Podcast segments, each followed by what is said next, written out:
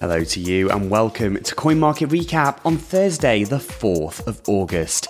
I'm Connor Sefton with Coin Market Cap's easy to understand look at the top crypto stories. Today, new details reveal why thousands of Solana wallets may have been drained. Almost $17 million is returned to Nomad Bridge by white hat hackers, but 90% of stolen funds remain missing.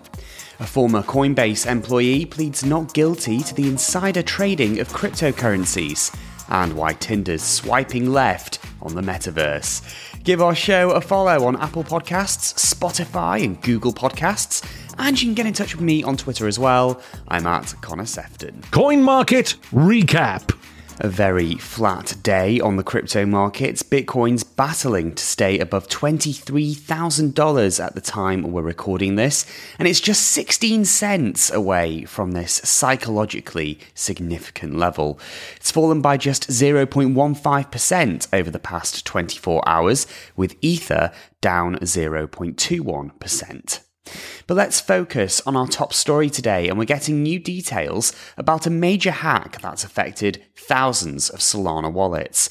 An estimated 9,000 wallets were hit, and victims ended up losing millions of dollars. Solana now believes that all of the addresses involved had interacted with a mobile wallet called Slope, and it stressed there's no evidence of the Solana protocol or its cryptography being compromised.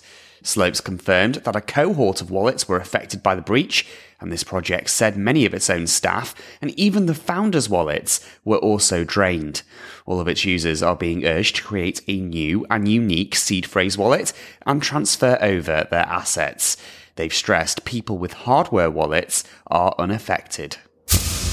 Meanwhile, white hat hackers have returned almost $17 million to Nomad Bridge. It comes days after $190 million was stolen in a devastating attack that's been likened to a free for all.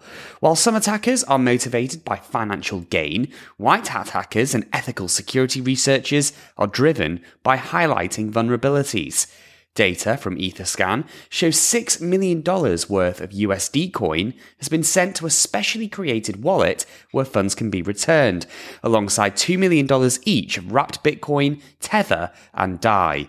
Blockchain intelligence firms and law enforcement agencies are now working to identify the wallets involved with this exploit. Those who fail to return the crypto in the coming days could end up facing legal action. The $17 million recovered represents just 9% of the funds that have been lost.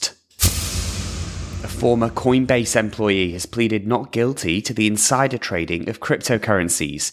Ishan Wahi is accused of sharing confidential information about which coins the exchange was planning to list. His brother Nikhil and business associate Samir Ramani allegedly made gains of $1.5 million. While the Wahi brothers have been arrested, Ramani remains on the run. The three men could face 20 years in prison if they're convicted, and the Justice Department says this is the first time charges have been brought related to crypto insider trading. And some bad news if you like the idea of looking for love in the metaverse. The company that runs the popular dating app Tinder has revealed it's pulling the plug on plans to offer a virtual experience. While Match Group believes the metaverse is crucial for capturing the next generation of users, Executives fear there's too much uncertainty around this technology right now, including what will and won't work. Developers have been told not to invest heavily in the metaverse at this time, but the company may move forward when there's more clarity on what opportunities are available. It's also bad news for Tinder coins, with the dating app seeing mixed results during testing. The in app currency, which allowed singletons to buy things like boosts and super likes, has been dumped. In other shock developments, Tinder's also broken up with its CEO, Renate Nyborg. She's been in the role for less than a year. And that is it for today's coin market recap. Please do leave us a review if you've enjoyed today's episode. There's plenty more crypto news and features on our website over at coinmarketcap.com forward slash Alexandria. I'm Connor Sefton. Thanks so much for listening, and we'll be back with more news tomorrow. Bye bye for now.